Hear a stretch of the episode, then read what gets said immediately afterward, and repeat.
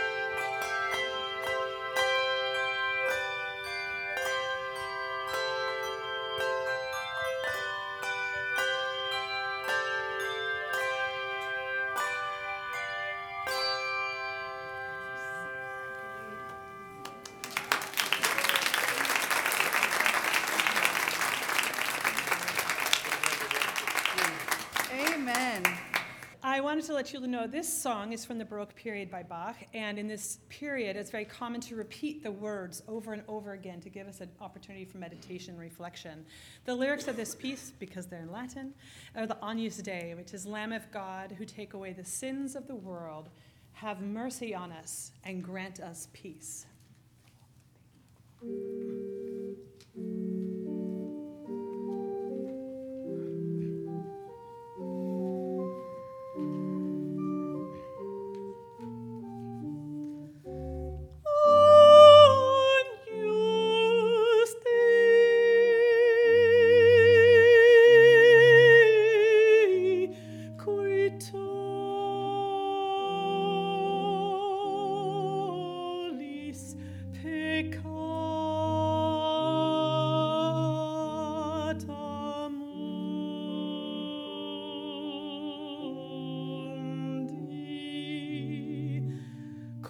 to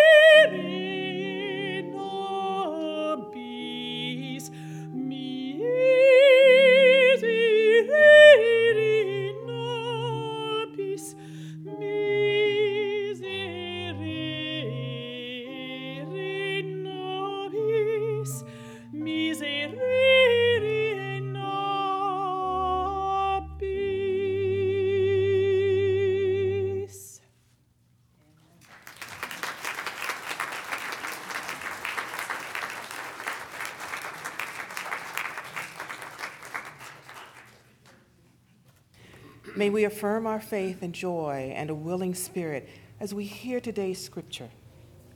Our first reading is from Mark 12:31 and follows the gospel readings of the last 2 weeks. The second is this: you shall love your neighbor as yourself. There is no greater commandment than these. Our second reading is from Matthew 25, 34 through 36 and 40. Then the king will say to those at his right hand, Come, you that are blessed by my Father, inherit the kingdom prepared for you from the foundation of the world. For I was hungry, and you gave me food. I was thirsty, and you gave me something to drink. I was a stranger, and you welcomed me. I was naked, and you gave me clothing. I was sick, and you took care of me. I was in prison, and you visited me. And the king will answer them Truly, I tell you, just as you did it to one of the least of those who are members of my family, you did it to me. This is God's word to God's people. Thanks be to God.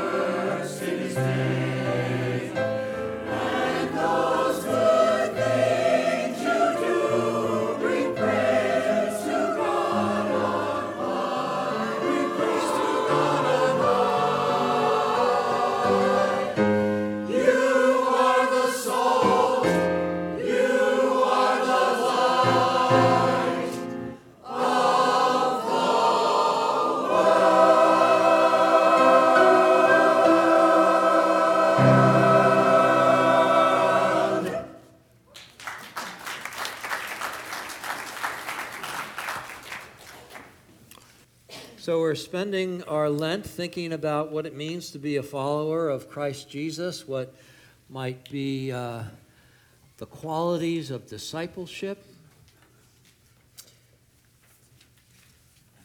Rachel and I and John had some fun yesterday going up to Valencia, being a part of a, a workshop, and discovering that um, we're doing all right, huh? There's a whole movement in United Methodism to emphasize uh, discipleship. And here we are uh, working on it too. So it's, it's good to know that we're in step with uh, the leaders of the church, regardless of whatever's happening in the larger denomination or in the particular local church. We're all realizing that what is key and essential for us is to be a faithful follower of Christ Jesus and to have that be our thinking and our doing, our being. So, uh, thank you for being a part of uh, this with us as we go through Lent and we try to imagine what these qualities are of discipleship. What would Jesus have us be?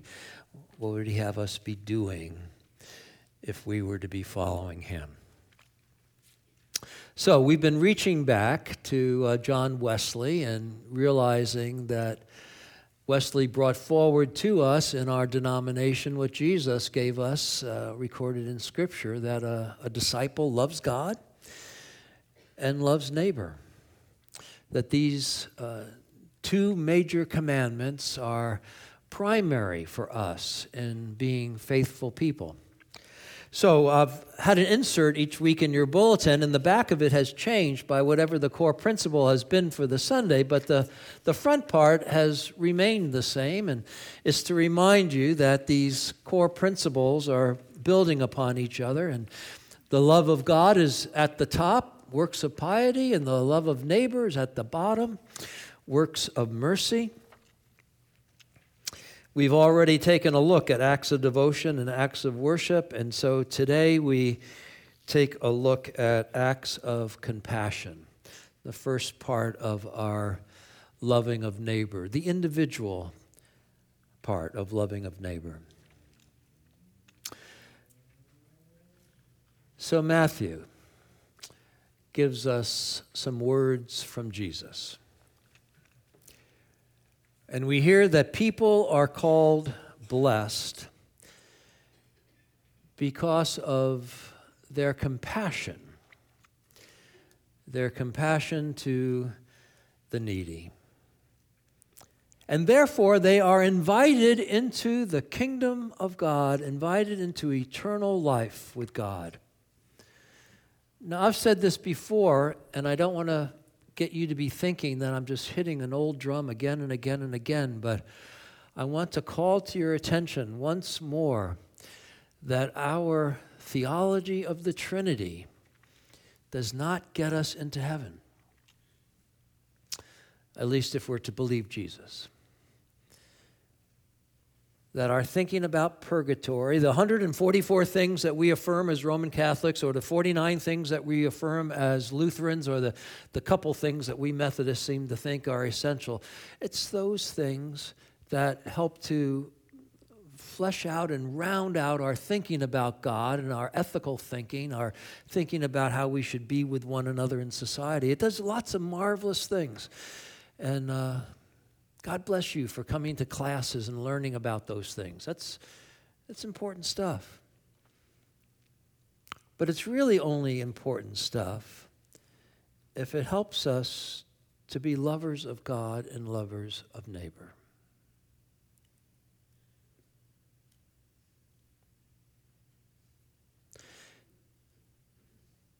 Jesus doesn't say, Well, you've got the right theology of how I'm the Son of God. Come on in. Apparently, Jesus says, I was hungry and you fed me.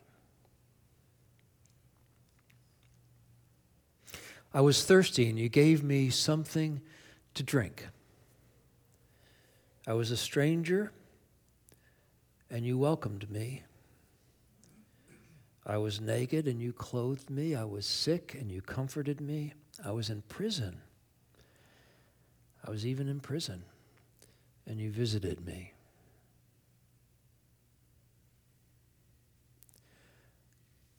Apparently, if we're to believe Jesus, and that's a, a tip that we probably should, right? How we act towards one another, particularly how we act towards the person in need, is a big deal.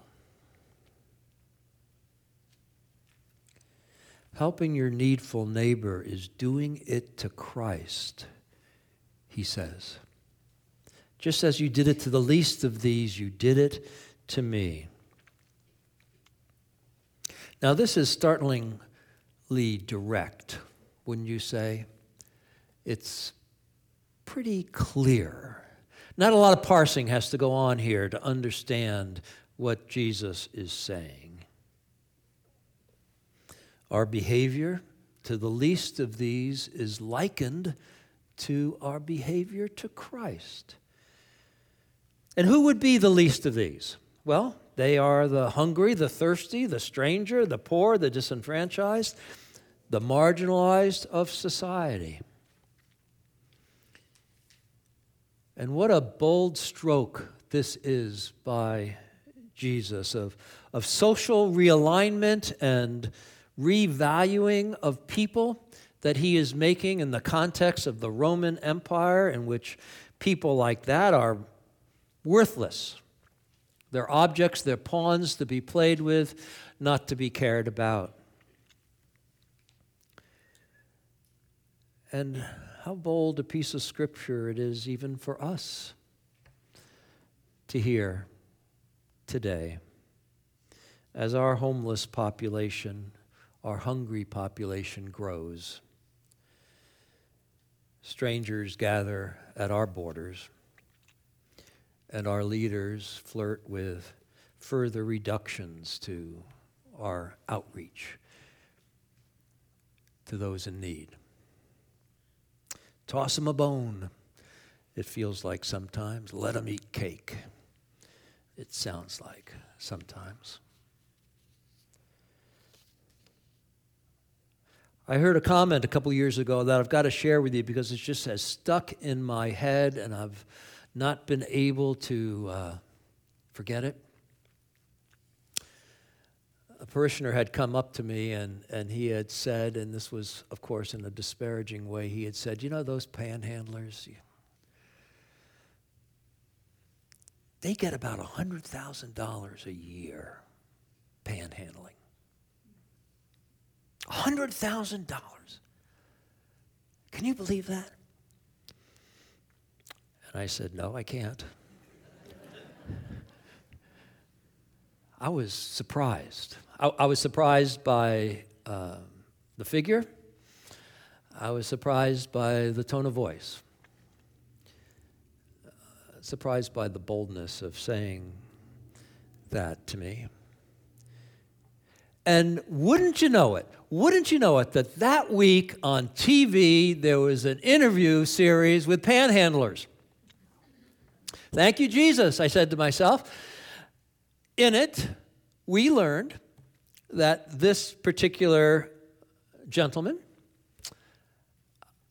was in some kind of uh, manual labor kind of thing, so that when he severely injured his hand, he lost his job.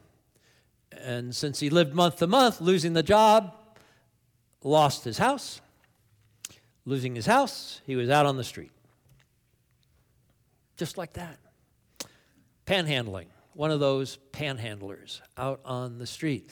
And so the interviewer said, Well, you know, how are you doing? How are you getting by? And he said, Well, not, not too well. How much do you get on your, on your best day?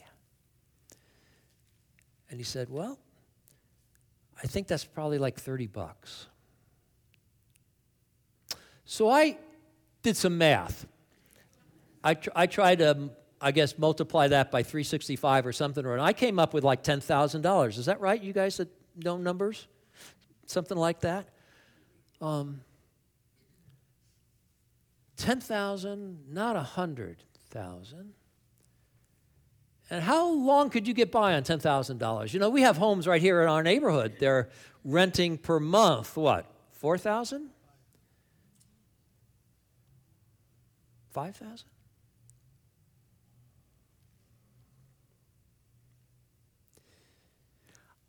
Criticizing the poor, I don't know. I, I, I don't think it's biblical. I don't think it's biblical. I, I don't think it's in Jesus' spirit. I don't read that in this text. A putting down of the marginalized. I don't think it's what we disciples are called to do. I think we're called to be helping, to be helping those in need. In fact, biblical scholars say that God has a preference, this is the language they use, a preference for the poor. Now, that's always bothered me. I've wondered now, why, how can you say that, a preference for the poor? Well, you know, God's love is for all of us, whether we're wealthy or we're poor, right? We all stand in need of God's saving grace. God loves each one of us, regardless of our circumstances. But when we read Scripture, we see that there's a particular calling out of caring for the needy that's in Scripture. And I think that's because in biblical days, just like in our days, we folk who are well to do, well, we have ways of finding our way, of getting along, of rebounding from fires or floods, of, of staying on our feet. As far as food and shelter and traveling and clothing and health care, even staying out of jail, we do better.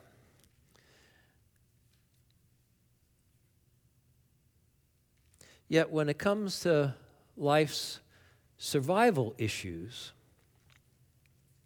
the disadvantaged need help to get by, it seems. And it's God's intention that his followers do something about that. It seems that we're called upon by Jesus to help those who ain't got get a little more so they can get by. We're called to tend his sheep, especially those sheep who are most needy or who are lost. So I think we need to uh, hear well that Christ takes this personally. He seems to take this caring for the needy personally because he says, you know, if you care for them, it's like you're caring for me.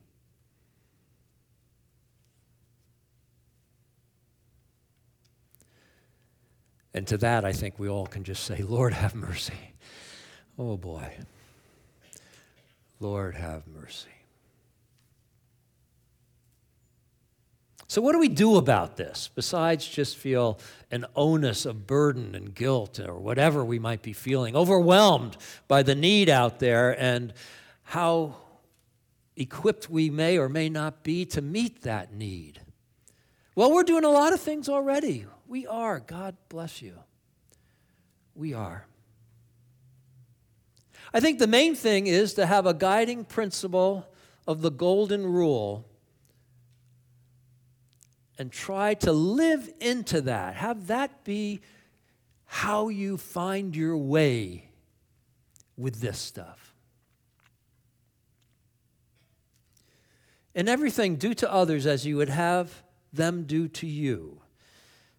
For this is the law and the prophets. This is the whole thing, Jesus says in Matthew. And then in Mark, do to others as you would have them do to you. So think about it. Let's think about it for a minute. If by some misfortune or just by some random turn of events, it happens like that sometimes, you're sick, you get an accident, you get unemployed, or, or maybe somebody else's financial fraud empties out your retirement accounts. No fault of yours, but you're broke.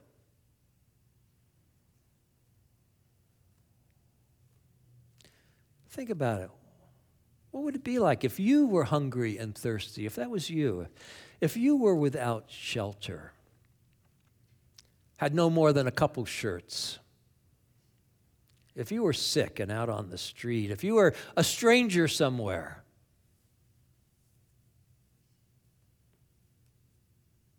My son got his bank account robbed when he was in Turkey by himself, all by himself, halfway around the world, we get a phone call.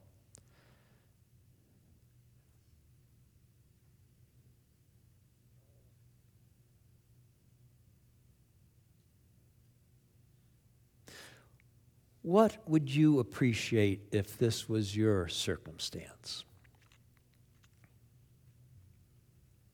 What would you want for yourself? Well, would you want to be criticized for your hapless condition? No. Would you want to be blamed for your neediness? Would you want to be shamed for your dependency? Would you want to be ignored and, and left to your own devices? How would you want to be treated? If it turned out that you became one of the least of these?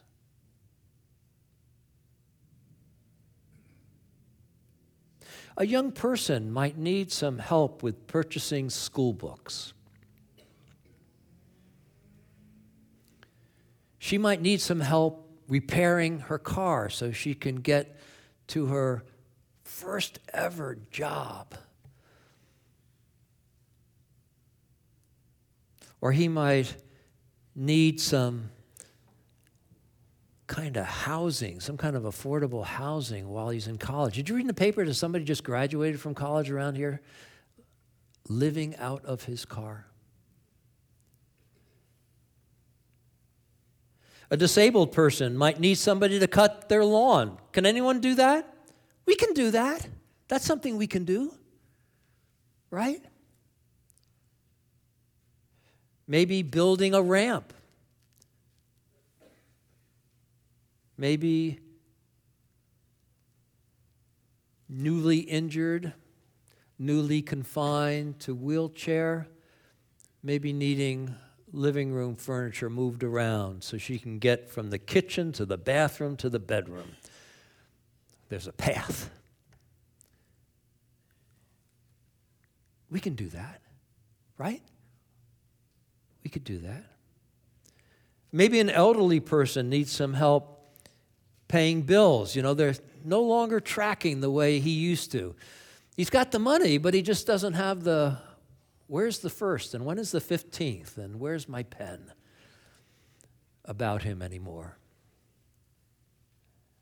Or maybe needs some help with housekeeping or food preparation. What shall be done? How would we want to be treated if these situations were us? We would want some compassion. I'm thankful that the Methodist Church had a connection that reached all the way to Turkey. And that connection was able to find a local Muslim, actually, businessman, who could go to my son and help him get out of his predicament. Compassion across religious lines, across national lines, across the ocean.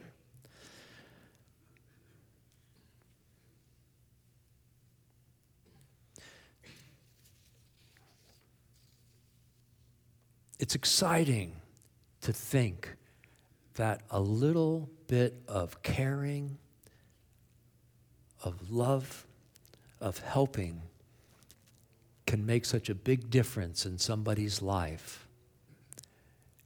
And that we actually have those resources in our heart, in the sharpness of our mind, and sometimes in our wallet to make a difference like that.